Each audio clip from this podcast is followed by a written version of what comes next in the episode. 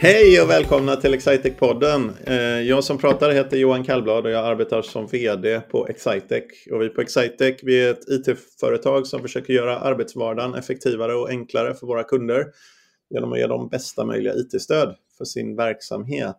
Och idag så är det Frida och jag som tänkte ta en liten snackepodd, kallar hon det. Hej Frida! Frida Widersjö, vem är du? Eh, ja, men jag eh, är ju eh, marknadsförare. Om vi ska börja där liksom. Det är väl så jag identifierar mig. Du, Vem är du? Du är känd inte bara från att ta det. Jag, jag är eh, företagsledare. Eh, men, och pappa till, eh, till fyra barn. som, som har satt tonen lite denna veckan förutom, förutom mitt, mitt arbete. För två av mina barn har, eh, går på gymnasiet och har i princip då denna veckan eh, nästan slutat eh, behöva göra saker i skolan, påstår de i alla fall. De driver omkring och ställer krav på att jag har mer havremjölk i kylskåpet. Fast de är hemma hela dagarna så är det mitt jobb. Vi har en ICA som ligger 200 meter, 300 meter hemifrån. Så är det mitt jobb att se till att det finns havremjölk i kylen. Men det är dålig, antagligen dålig förväntanssättning från min från min sida. Just det. Familjen AB, du behöver Familjen jobba lite AB, på den då. Den känner jag mig inte som ja. företagsledare, mer som eh, någon sån, sån allmän assistent. Eh, men du, jag tänkte att du skulle säga eh, att du är ju känd från Excitec-podden, men inte, kan vi ha gjort hundra avsnitt tillsammans? Det tycker jag är värt att, att kolla. Ja, men det tror, jag, det tror jag vi har vid det här laget. Nästan mer ja. tror jag. Mm. Det skulle vi fira lite, 100, 100-jubileum i så fall. Mm. Men eh, du är ju även känd från en annan podd som du kan få chansen att plugga här igen. Om du... Ja, men eh, jag är ju då känd från På tal om marknadsföring, en eh, podd om eh, marknadsföring, att sticka ut ur bruset och eh, göra karriär och alla de bitarna som vi alla marknadsförare och säljare ja. tänker på. Tänker ni på att göra karriär som marknadsförare då? Precis, jag och Pernilla pratar ju med många andra marknadsförare eller säljare eller marketingpersoner eller leadgen-personer eller vad, vad det nu kan vara och pratar om vad, vad de har gjort i sin karriär för att eh, liksom eh, landa där de är och hur de har gjort medvetna och mindre medvetna val och hur man har hamnat på det spåret man hamnade. Och, och vi lär oss ju jättemycket på det. Jag, jag var helt så här, jag och Pernilla vi bara så här startade igång det där för vi tyckte det var lite kul. Och nu är det ju typ min min stående kompetensutveckling och eh, inspirationskälla. Så att det är ju ja, men, Jag känner jag så här, men jag då? Men jag då? Eh, det är bara din podd som är, som är i kompetensutveckling och inspirationskälla alltså. Eh, kan du ta, vad kan du ta med dig till, eh, till, till den här podden då? Kan du inspirera? Eh, från den andra podden? ja, nej men det är, det är en bra, bra fråga. Jag... Um, alltså jag, jag får ju en väldigt bra möjlighet här att prata med andra marknadsförare eh, och liksom fråga dem så här, men vad, hur tänkte ni när ni gjorde den här satsningen? Hur tänkte ni då med de här sakerna? Och hur, hur tänker man kring att eh, bygga upp en marknadsfunktion och hur tänker man kring de här sakerna? Så det är ju, så, det är ju de bitarna jag lär mig väldigt mycket av. Um, och det är ju verkligen en ynnest att få sitta och prata med människor som har gjort så mycket mer än vad jag har gjort och bara så här få tömma dem på inspiration och, och, det, och, det för ju in oss på dagens, på dagens temapodd. För vi har ju en temapodd där har vi ju, har vi ju kallat det här. Och temapodden då, för att inte hålla någon på sträckbänken, temapodden är ju egentligen Excitec. Eh, och det, är det, vi heter ju Excitec-podden så det är ju inte alltigenom oskäligt att vi skulle ha det, mm. det som tema. Men vi tyckte att det var dags att eh, prata lite grann om vår verksamhet och vad vi har gjort och sånt. Vi har ju pratat med väldigt många kollegor och speciellt nya kollegor och pratat om vad de gör och hur de har kommit in i vår verksamhet. Men vi tänkte vi, vi har nog faktiskt glömt bort att prata om, om vår verksamhet eh, ett mm. tag. Så det, det tänkte vi att vi skulle göra. Men så var det ju det, det som var och kopplingen, associationen här eh, som, som vi hade. För jag, det här med att prata med människor som kan någonting och har gjort väldigt mycket kontra att läsa i eh, tidningar till exempel om, eh, om något ämne då som man själv är ganska, ganska kunnig inom. Då, då hamnar man, jag använde uttrycket häromdagen, så det, det, var det, som, det här är temat, det var en lång, lång intro här. Jag, jag använde uttrycket Gellman amnesia i, i eh, ett samtal med dig. Och eh, då så undrar jag, vad är Gellman eh, amnesia? Och det, det är ju eh, det ska använda det, det uttrycket som det är inte är så vanligt och det är inte, det är inte så stort. Men det handlar om det, amnesia, alltså minnesförlust. Eh, och Gellman är, är, en, eh, det var någon forskare som fanns, eh, eh Murray Gellman, eh, någon, någon, forskare då i alla fall, som, men han pratar om det här som, som händer att om du läser en tidning till exempel, eller en text, så läser du en text som behandlar ett ämnesområde som du är väldigt duktig på, som marknadsföring i ditt fall, och digital marknadsföring. Mm. Så, så, så, läser man en text som behandlar ett område som du är väldigt, väldigt duktig på, då läser man den där texten och säger men, men Jesus, de har ju missuppfattat nästan allt. Alltså, det funkar ju inte alls så här. Eh, det här är superytligt, det funkar inte alls så här. Eh, och de har till och med gjort grava missuppfattningar då, som, som det här exemplet man brukar handla. Man, man missförstår hela orsak-verkan och säger till exempel att eh, blöta trottoarer orsakar regn. Eh, de säger nej, mm. regn orsakar blöta trottoarer, men jag vet att de samvarierar. Det är ofta blött på trottoaren. Men det är inte, det är inte mm. trottoaren som orsakar regn, det funkar tvärtom.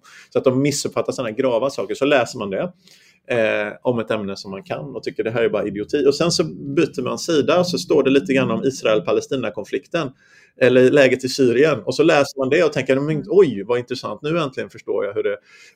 Och då, då glömmer man bort den tanken att de antagligen har missuppfattat allting lika mycket på nästa ämne också. Så skillnaden är vad du själv kan och vad du inte kan när man läser. så, så minnesförlusten är den här minnesförlusten. Men det är väldigt, ett väldigt intressant koncept och eh, du ringde till mig och bara så här gäller man amnesia? Jag bara ja, vad vill du med det här? Och jag undrar fortfarande vad du vill komma med det här. Så berätta jo. gärna hur du, hur du tänker. Jo, men dels är det, jag tycker det är din insikt kring, eh, kring marknadsföring här som jag tror vi har ett litet uppvaknande påstår jag Eh, och det uppvaknandet är att vi är nog faktiskt ganska duktiga på det där. Eh, och det är ett litet uppvaknande som jag tror, jag påstår att jag fick det först. För du, inte så mycket du, men du och dina kollegor, och ni, ni hade Eh, ni gick omkring ett tag och tyckte vi behöver nog hyra in en konsult för det här och behöver nog, eh, och, och så här, Gud välsigne konsulter, det är jättebra för inspiration och sådär, men för att göra det dagliga jobbet, det är oftast bäst om man lär sig själv. Jag har känt under ganska lång mm. tid, har jag upplevt en trygghet i att ni faktiskt i ert utövande av rent praktisk digital marknadsföring inom ramen för Excitex verksamhet har blivit väldigt, väldigt duktiga på digital marknadsföring. Och eh, jag upplever lite att det som har hänt då senaste halvåret och året eh, när ni har benchmarkat och pratat mer med andra så har ni nått någon form av insikt att vänta lite här nu. Vi behöver inte ta in någon annan generalist och lyssna på vad de säger. För det är de som borde lyssna på oss, för vi gör ju det här ni pratar om ut, ytligt, vi gör ju det här på riktigt hela tiden. Och nu har ni kommit till läget att ni tänker att, att eh, det är så många som kan så lite om det här, så vi skulle nog börja berätta om det här ämnet som vi brinner för. Det är en ganska intressant resa tycker jag. Så. Det är, det är väldigt så. Det, det, är faktiskt exakt så det var. Sen är det ju väldigt specifikt det som vi gör. Det kan man också förstå. Nå någon bredare. Det här är ju inget case emot eh, att ta in någon och, och, och, ta hjälp av någon. För vi hade ju jättestor nytta av att ta in hjälp i början för att komma igång. Men, men för att se mm. liksom exakt, det blir ju ändå generell information man får och generellt stöd. För att titta på det väldigt, väldigt specifikt som som vi jobbar med och testar olika målgrupper och de här med digitala verktyg och så vidare och, och i viss storleksmålgrupp och viss rollmålgrupp hos kunder och hur vi kommunicerar och var vi får, var vi får effekt. Det, det, det måste man nästan prova och, och, testa sig fram till. Ju. Så, mm. så det är intressant. En sak som är en insikt som vi skulle kunna prata om på någon podd, om jag någonsin blir inbjuden till din podd, eh, så, skulle vi kunna prata om, men det ska vi inte prata om i detta avsnittet här, men vi skulle kunna prata om dataanalysen kopplat till marknadsföring, för det tror jag att många missar, men det är en av de verkligt, man förstår ju det att att kunna göra dataanalys är väldigt intressant. Det kunde man inte göra tidigare. Det är jättesvårt att göra det. Liksom. Hur många impressions har jag av den här roll-upen som sitter nere i en busskub? Mm. Hur många impressions och vad mm. känner de? Eh, mm. som, som tittar på den. Det, det, var väldigt svårt. Nu är det enklare då, men jag tror det är många som inte gör mm. tillräckligt mycket dataanalys. Så. Verkligen. Det, Verkligen. det, är ju, eh, det är ju den eran vi är i just nu. Det är ju det hetaste bland eh, marknadsförare och bland försäljningsavdelningar och bland... Ja, ja, ja man märker ändå att det, folk har börjat fatta att data är mm. rätt så viktigt. Så, och så det, det tycker jag ändå känns liksom också bland våra kunder. Jag får den känslan av att fler och fler tycker det är rätt så hett med data. Data är, data is the new content. Um, mm. Så, men eh, tio minuters intro och prata om vad man vill, det får man ha, har jag fått lära mig. nej men eh, va, va, hur kopplar du, hur började du tänka på Hjelman Amnesia-grejen? Um, nej men jag tycker att det, det, det handlade egentligen om um, vet du vad det handlar om? Det handlar om att jag själv satt och läste. Så här är det. Vi har gjort en spännande sak som vi på Excitec har gjort och presenterat denna veckan är att vi har förvärvat ett ganska stort bolag i Norge. Som, eh, och vi fuskar lite som vanligt och eh, förvärvar inte slumpmässigt utan vi förvärvar någonting som vi kan någonting om. Eh, så det är ett bolag som vi har samverkat med i två, tre år som heter Vitari. Och vi har arbetat med dem när vi har haft eh, korslandsgränsprojekt. Både faktiskt norska företag som har velat göra någonting i Sverige, då har vi samverkat och varit eh, och hjälpt Vitari. Och eh, när vi har haft svenska företag som vill göra någonting i Norge, då har vi använt eh, Vitari till det. Så vi har kommit att samverka med dem och, och kommit och, och tyckt om dem. Och så, så bestämde vi oss själva här i december eh, ungefär att eh, vi skulle starta egen verksamhet organiskt i, i Norge. Då. Och vi började med det och du har jobbat med det också Frida. Och mm. eh, så, har vi, så har vi drivit eh, på det och sen eh, så kom vi i djupare samtal med Vitari där de tyckte att ja, det var ju synd, vi tycker ju om varandra, ska vi bli konkurrenter nu? Och så, så, så kom vi i lite samtal som slutade med att vi helt enkelt eh, bestämde att, att det var bättre att vi förvärvade dem och vi blev ett och samma företag. Så så det, det, mm. det, tycker jag var jätteroligt. Men det som hände mig, så jag har två stycken ämnen här i min långa association. Den, den första är egentligen att jag eh, eh, fick så mycket sådana här påståenden till mig själv och säger normen är så här, det är så här i Norge, du vet. Mm. De, de, de är så här, de är individualister. De är eh, de, eh, de eh, hänger inte med sina kollegor efter jobbet de gör si, de gör så. Mm. Och, och så där. Då tänkte jag, det är så väldigt konstigt att alla normer är likadana eftersom svenskar är så väldigt olika. Eftersom det är så här, en del svenskar hänger inte med kollegor efter jobbet och en del svenskar gör det. En del svenskar mm. jobbar hårt, en del svenskar jobbar inte hårt. En del lever för jobbet, en del jobbar för livet. Liksom. Mm. Det är så konstigt att svenskar är så väldigt olika varandra, men just normen är precis likadana. Och det är samma, jag har samma erfarenhet i Danmark. Då, du vet, danskar de är sådana och sådana i förhandlingar och det går inte att få en dansk att släppa. Så har vi en, en jättehärlig vd i vårt danska dotterbolag, Johnny Hansen, känd från Excitec-podden, eh, som har drivit den verksamheten eh, på ett fantastiskt härligt och ansvarsfullt sätt och i den anda som vi vill att verksamhet ska drivas. Och det stämmer ingenting med de bilderna och mm. beskrivningarna jag har fått från svenskar om hur danskar är. I, i den. Och, det, mm. och då är det så att jo, men en del danskar är nog på ett visst sätt. Och det finns när man tittar på hela grupperingar så finns det säkert olika egenskaper i, i olika mm. folksjälar. Men, men eh, jag bara tänkte, för jag, det var därför vi egentligen kastade oss ut i, i Norge då, så vi får väl prova. Liksom. Norska företag är sånt och sånt. Norska företag är mindre än svenska. Är, är alla norska företag mindre än alla svenska företag? För en del svenska företag är ju jättesmå, de har bara en anställd. Då måste de vara mm. oerhört små om, men, alltså, där, men om du däremot säger nej, men företagsstorlek nummer 5000 i Norge, det är mindre än företagsstorlek nummer 5000 i Sverige. Ja, mm. det är det nog. Liksom, va? Mm. Det, det är sådana här saker man mm. kastar ur sig. Då. Så det är Norge, det var det jag, jag, jag tänkte prova själv. Sen har jag, hade jag en annan som jag också fått senaste veckorna. Jag har fått mycket, jag var en person som sa till mig att som vd på ett börsbolag, och det är ju jag nu för tiden, så lägger man åtminstone halvtid på investerarrelationer. Och, mm. och det gör ju inte jag. jag. Jag lägger inte alls halvtid på, jag lägger nästan ingen tid alls på investerarrelationer. Jag lägger två dagar, eh, två dagar per kvartal på investerarrelationer, mm. förutom om det är något särskilt. Um, mm. Och det har jag också fått lära mig, men det har ju gått bra ändå. Så jag vet, mm, mm. Ja, onekligen. Nej, här, lyssna inte för mycket på vad någon säger, prova, prova själv. Men, men prova och lär dig. Ibland när man mm. får höra hur någonting är från någon som gör en ytlig beskrivning, då, eh, då kan den vara rätt som generika, men den är inte rätt för den specifika situationen som man är. Mm. Du blir helt överrumplad nu, tycker jag, Frida. Vi skulle prata exciting. Jag förstår fortfarande inte vad det här har med exciting att göra.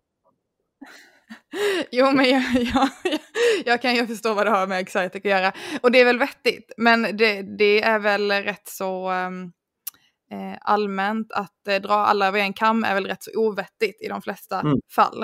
Eh, det blir väl aldrig riktigt bra att göra det och det gäller väl absolut eh, en sak som normen. För precis de sakerna du sa, det är saker jag också fått höra. Ehm, och eh, det, det, kan ju bli eh, om, man, om jag identifierar till mig själv liksom som marknadsförare, när man då ska liksom hitta eh, marknadsföring som, eh, som individer i Norge liksom tycker känns eh, härlig och vettig och man vill liksom engagera sig med det företaget. Det blir ju väldigt mycket kortslutning i huvudet när man försöker då, för som marknadsförare måste man generalisera mm. över stora grupper för att hitta någonting många vill engagera sig med. Och det är ju svårt när man får höra många olika saker. Um, så det, är väl, det, det, är väl en jättebra sak då att prova och så får man väl se vad som händer. Jag lyssnade på, Hur fel på kan det bli? Podd. Jag kommer inte ihåg vad nu heter hon tjejen som hade jobbat på Vainu innan. Som ni, mm. som ni intervjuade. Jag lyssnade på det avsnittet och hon, jag tyckte hon gav en, en balanserad bild men hon upplevde skillnader på, för ni frågade henne precis vad är skillnad på mm. Norge och Sverige och så hade hon eh, lite specifika saker som var skillnad. Men det kan lika gärna vara, jag lyssnade på det och så här, det skulle kunna vara så att det hon beskrev där var skillnaden på företagskulturen på hennes förra arbetsgivare och hennes nuvarande arbetsgivare. Mm. Det var ju Emma Wallin och hon, eh, eh, hon har ju jobbat eh, både i Sverige med försäljning och i Norge med försäljning. Men jag har ju frågat väldigt många fler om man pratar skillnader mellan Norge och Sverige. Och det jag har förstått, om man tänker vissa saker, till exempel ekonomiavdelningar, verkar ligga lite längre fram i Norge och prata mer eh, kanske digitalisering, om, man ska jämföra digitalisering och automation, som kanske många, på många sätt eh, är eh, hand i hand att i Sverige kanske man pratar mycket automation och är nyfiken på det, men i Norge kanske man är mer nyfiken på digitalisering som är kanske effekten då av automation.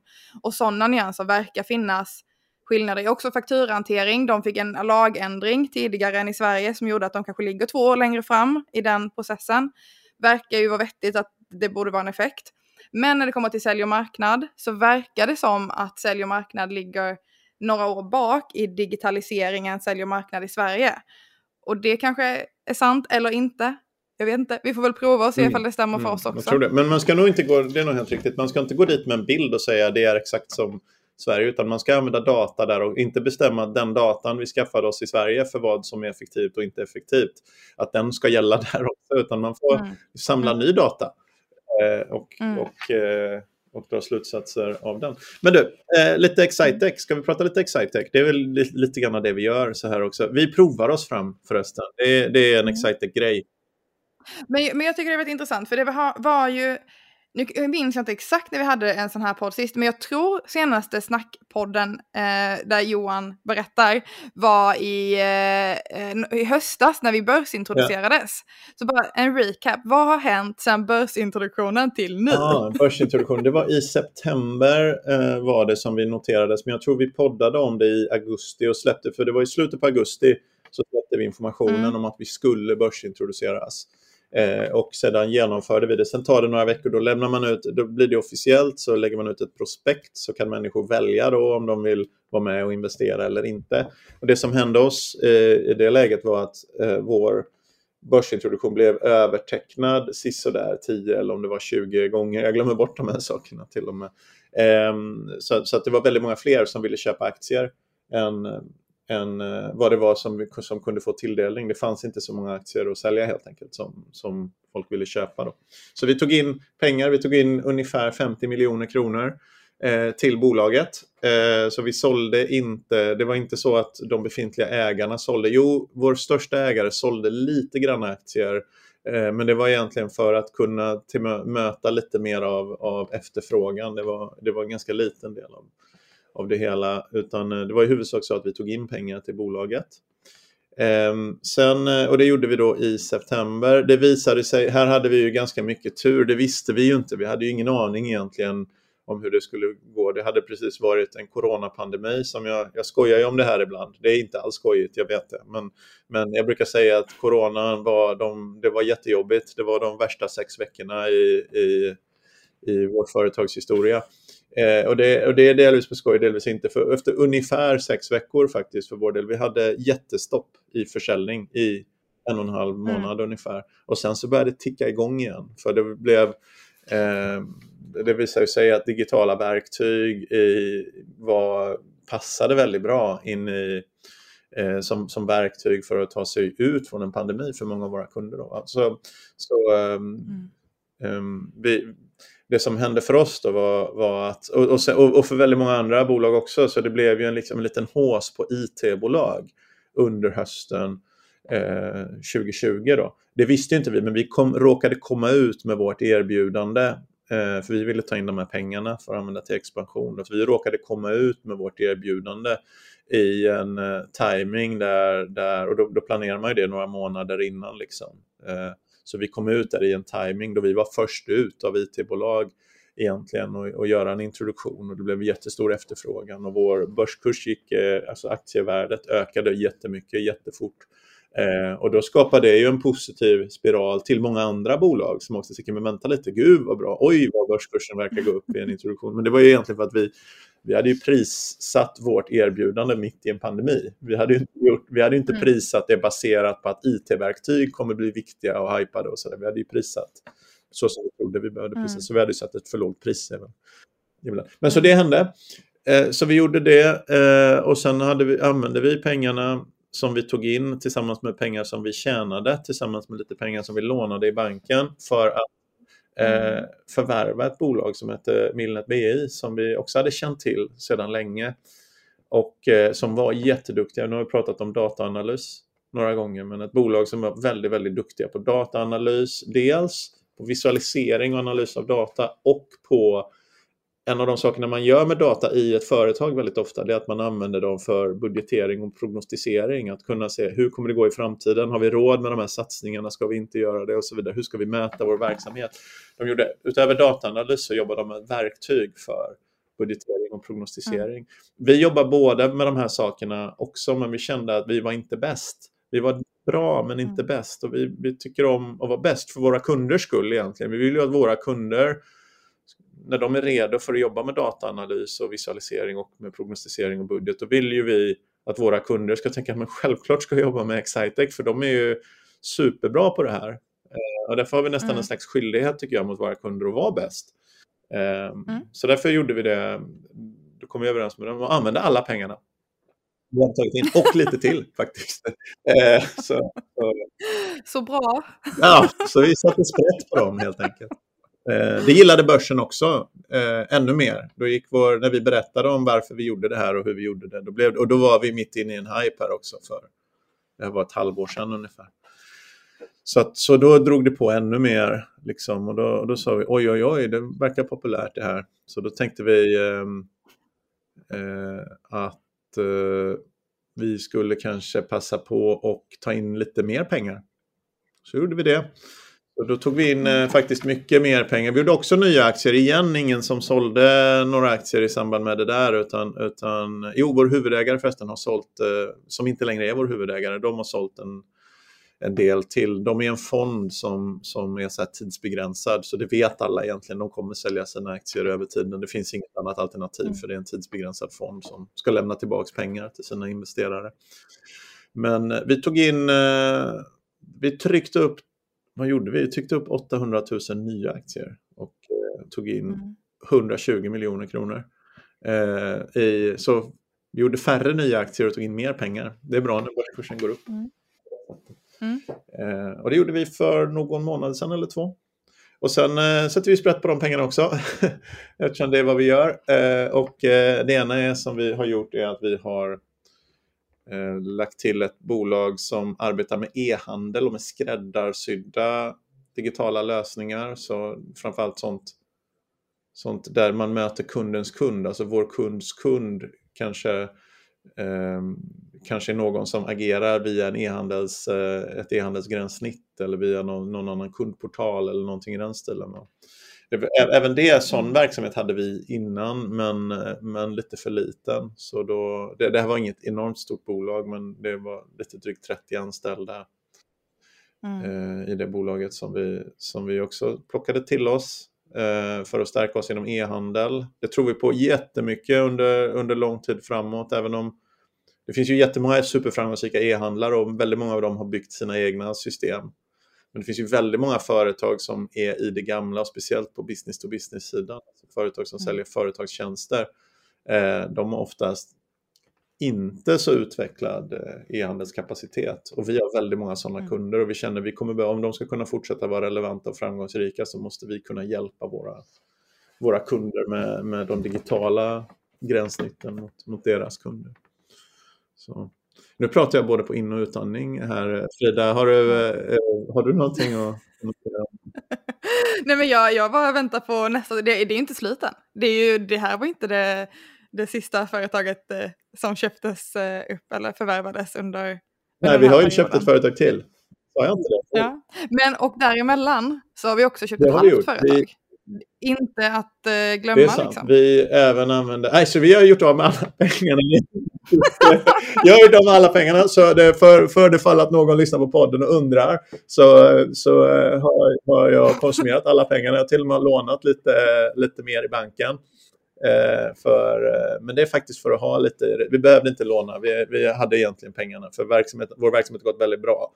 Och den har bra, bra kassaflöde kallas det ju. Bra när, när när verksamheten, ibland kan man ju ha en verksamhet som går väldigt bra men det blir ändå inget bra kassaflöde för att man till exempel måste göra en massa investeringar och sånt som man sen ska ha nytta av över lång tid. Mm. Men vi har varit i en period nu då vi, då vi både har en bra verksamhet och ett bra kassaflöde eh, samtidigt. Så vi har tillverkat nya pengar. Men vi vill ju inte, vi kanske vill göra något mer. Så vi vill eh, vi sparar lite pengar i, eh, för att kunna ha för att kunna ha möjligheten att agera. Vi har, jag har några idéer. Jag vill inte riktigt prata om det på podden, men jag har några tankar på, vad, på några saker vi skulle vilja, vilja göra, hur vi skulle kunna stärka vårt erbjudande lite, lite.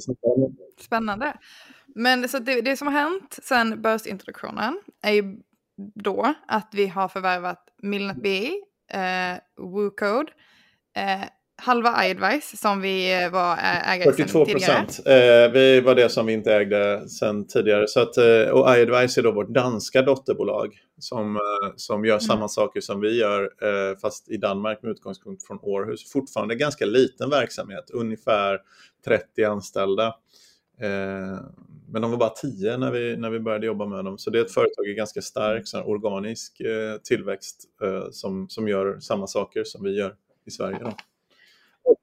Väldigt spännande. Och eh, nu då denna veckan vi tar i, i Norge. Så eh, det är ju liksom ett eh, Nordenherravälde på gång här. Så det, det, blir väldigt, eh, väldigt spännande att se vad det tar vägen. Men nu, den, den brännande och stora frågan är ju här nu. Går det för snabbt Johan? Mm. Eh, nu, nu ska jag säga så här att det, det är inte herraväldesfrågan som är det primära eh, heller, utan jag tycker man driver, man driver oftast den bästa verksamheten när man har eh, riktigt tuff konkurrens och man känner man måste verkligen vässa sig och göra sitt yttersta. Om man inte har tuff konkurrens då blir man, då blir man lite, lite slö och lite lat kanske ibland. Men, men ehm, mm. eh, så, så det som det handlar om är egentligen att kunna serva våra kunder. Eh, det är det det handlar om, kunna serva våra kunder med en högre ambition, med ett bredare erbjudande, göra, hjälpa dem med mer saker. Så, det utgår så om vi utgår från kunden och lyckas, lyckas fortsätta serva, se de enskilda kunderna som, som, som viktiga, liksom, om vi kan behålla den företagskulturen och sånt, så, så mm. och, och, göra bättre, bättre service till våra kunder egentligen, då tror jag, då tror jag mycket reder sig. Men går det för snabbt? Ja, ibland gör det det. Eh, finansiellt har det varit okej, okay, för vi har haft en bra utveckling och vi har, vi har behållit samma... Det, det är så vi tittar på det här med skuldsättning till exempel. Vi vet hur, hur mycket skuldsättning kan vi ha relativt vår intjäning och sånt och vi håller oss till dem eh, och ligger under de, de nyckeltalen vi har sagt själva att det här är ansvarsfullt. Och sen har vi använt då en bra börskursutveckling mm. för att ta in nya pengar från från våra ägare så vi har använt det. Så det, det, går inte ur ett balansräkningsfinansiellt perspektiv så går det inte för snabbt utan det har vi, det har vi koll mm. på. Um, men hur tänker du kring eh, integrationsfrågan? Ja. Och det är ju inte systemintegrationsmässigt utan... Ja. Ja, men där är ju, vi, vi kom på det, vi ska ju köra någon kick-off. Jag pratade med, med vår kollega Mats Stegeman här eh, igår så planerade vi, eh, och han, hade inte, han visste inte om det här i Norge då innan. Några visste ju om det, du till exempel, för du, du har ju varit så kallad mm. insiderlistad här eftersom du jobbar med, med marknadsföring i Norge, så du fick väl någon liten information innan här, har jag för mig. Eh, mm, eh, och eh, vi, eh, men så pratar vi om vår kickoff i höst där vi vill samla hela företaget och, och, och prata. Och kickoffer, då tänker vi så här, det är något ställe då man brukar vara ungefär 100 personer som ses. Och nu, nu gjorde vi, då sa han så här, ja, jag räknade ihop hur många vi var plus alla traineer vi har anställt som ska börja i höst. Plus att, så jag, jag, kom, jag kom på att det finns ungefär 450 människor som skulle kunna associera sig som Excitec-anställda och jag sa nej, 300 tror jag det är. sen, sen räknade vi efter, ja fast det är de vi anställt och de som kom in här. Och så bara, mm. Ja just det, dammit, så kan det vara. Eh, sen sa vi, alla kommer ju inte kunna. det, ni räknar med att så här, alla kan ja. nog inte, så det är lugnt. så, så då sa jag att vi, att vi, så vi sa, men, eh, ja, men tre, säg 350 då, kommer väl. Och då sa han, ja men det är bra för att det här stället som vi är på, vi, det har 360 bäddar, det som vi hade tänkt ha på. då sa det, det är nog bäst att vi hyr hela stället. det har jag faktiskt redan gjort, för jag, visste, jag, jag misstänkte att det var något på gång. Så han, så han, det var lite kul. Men, eh, eh, ja, för det brukar hända saker. På, på mm. exakt. Men, men där går ju det lite fort, för jag menar, vi, vi har ju aldrig gjort, eh, för förra året, då vi borde ha övat på att göra en kick-off med 250 pers. Men det året blev ju allt sånt inställt i coronan. Mm. Och jag har ingen aning om ifall det, det kommer gå att göra någonting i höst med 350 eller 400 pers. Men jag tänker att det borde gå därför att de öppnar ju, jag menar man kan gå på fotbollsmatcher och så vidare och, och, och man kan gå på Bauhaus och man kan göra sådana saker eh, så borde man ju kunna göra jobbgrejer också, tänker jag. Men nu är jag inte medicinskt kunnig så, att, så men eh, det verkar som att vaccinationerna mm. rullar på så att vi, vi håller väl alla tummar för att vi ska kunna ses på ett säkert sätt. Um, men uh, kick-off lösningen på alla integrationsproblem uh, uh, mellan... Är, vi har gjort en annan sak, lite, det här skulle vi kunna ha ett eget avsnitt om. Vi har också bestämt oss för att ändra lite i vår organisation. och jag, har, jag har bestämt oss för att vi försöker köra med tre stycken ledningsgrupper Eh, Eh, i tre stycken affärsområden egentligen och inte, inte göra så och se till att de i, i sin tur har replikerat upp så att de har marknadskompetens och de har human resource kompetens, alltså kompetensförsörjning, eh, så de har försäljning och så vidare. Och sen mappa enligt samma modell men att vi egentligen försöker skapa tre stycken. För det är, det är ju sådana system som möter kundens kund, det är en sak vi jobbar med, sådana system som analyserar data, det är en sak vi jobbar med och sådana som hanterar inre effektivitet, det är ett område vi jobbar med. Så vi har egentligen organiserat oss kring de tre, tre områdena då. Eh, så att det blir mycket ledarutveckling för min del. Och sen har jag tagit min gamla ledningsgrupp eh, vi, vi som har jobbat med det här tillsammans länge och sagt att vi får agera, vara stödpersoner istället. Det är inte vi som ska sitta och bestämma sakerna som ska hända överallt, utan vi ska vara, se oss själva som en stabsfunktion, som en stödfunktion till de här eh, enheterna. Då. Och det, det, får vi väl se hur det mm, är. hur, det låter ju alltid lite läskigt och ändå något, men jag tror man måste när man växer från... Nu, jag har ju gjort den här eh, transformationen flera gånger egentligen om man tittar på de 11 åren som jag, som jag har varit här. Där det första nivån när jag kom in och vi var 25 pers eller något sånt. Det var ju att hitta ett struktur där allt inte behövde vara centralstyrt för att kunna släppa, mm. för att kunna frigöra handlingskraft egentligen. Och sen så, så gjorde vi det eh, eh, i, Eh, och så satte vi upp någon vision om hur, hur blir vi, liksom, då tänkte vi hur klarar vi av att driva det här när vi är 100 personer eller omsätter 100 miljoner och sådär. Sen satte vi upp en ny eh, 250 miljoner kronors idé och sen eh, för några år sedan så sa vi nej men nu ska vi tänka färdigt för 500 eh, i omsättning och då gjorde vi det här med eh, leveransområden och, och, och så vidare som vi, som vi valde som som modell. Och nu har vi haft ett litet mantra internt, tänk till tusen, har vi pratat om lite grann på alla de kickofferna som inte blir av. Så tänk till tusen, tänk hur, hur fungerar det här när vi är tusen? Och det var då vi landade i den här modellen, att vi måste splitta det och ha, och ha flera autonoma ledningsgrupper men som jobbar enligt en, en modell som vi vet och som vi tror på. Så vi får väl se om det där funkar. Jag, jag är bra folk gör bra saker alltså. Så, så vi har bra människor som, bra folk som, bra människor som vill. Eh, de gör bra saker. Mm. Så vi, vi har människor som säger att jag vill leda, jag vill driva det här, jag vill få prova, som har gjort bra saker för oss innan. Alla är rekryterade mm. helt enkelt av de här, av de här områdescheferna. Då. Det är bra människor som vill göra någonting och som har gjort bra saker innan. Ofta bra, bra folk gör bra saker. Eh, så, men, men det är lite läskigt. Det är väl fint. Ja, ja det, det förstår jag. Men är du utan arbetsuppgifter nu då Johan? Nästan.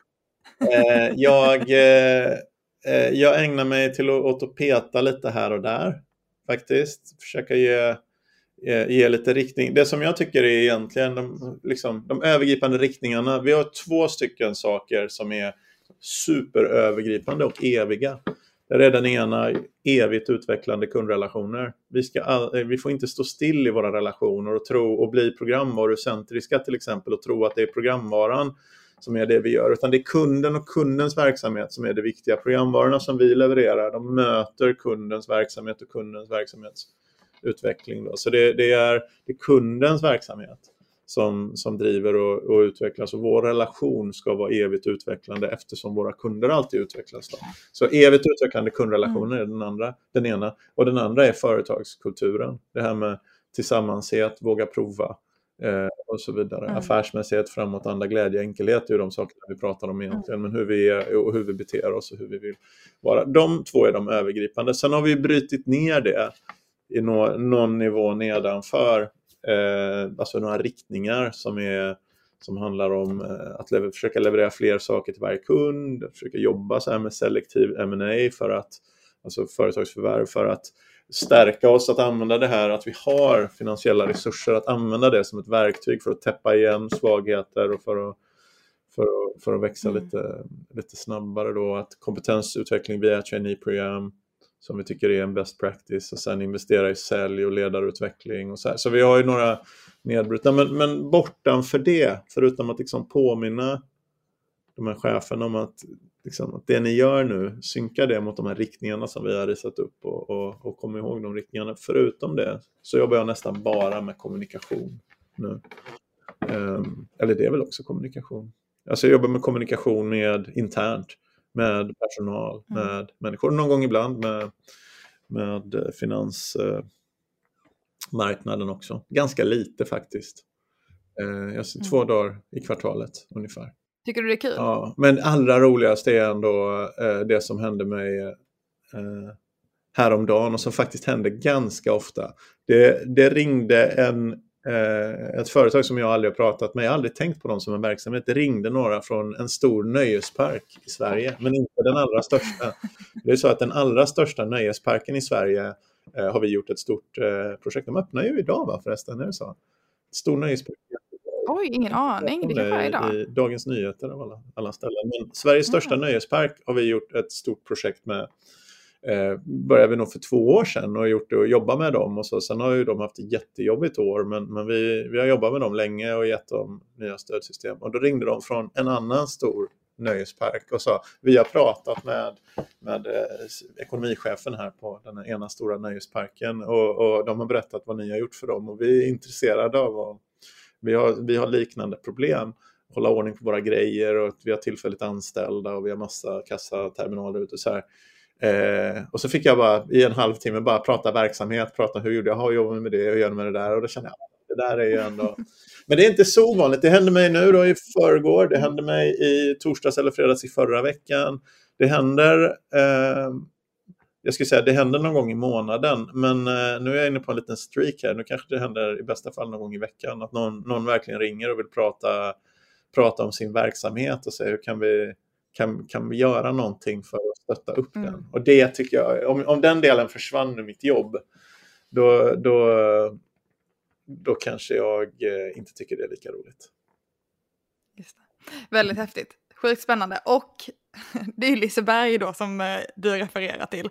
Och om man vill se mer av vad vi har gjort med det projektet så kan man kolla in massa filmer på vår hemsida där Liseberg själva berättar om hela lösningen och, och hela upplevelsen kring, mm. kring den. Eh, väldigt eh, häftiga lagerflöden. Den andra nöjesparken vill jag inte berätta om för det kan ju vara så att de, dels har de inte köpt någonting, vi bara håller på och, och bollar vad vi skulle kunna göra tillsammans.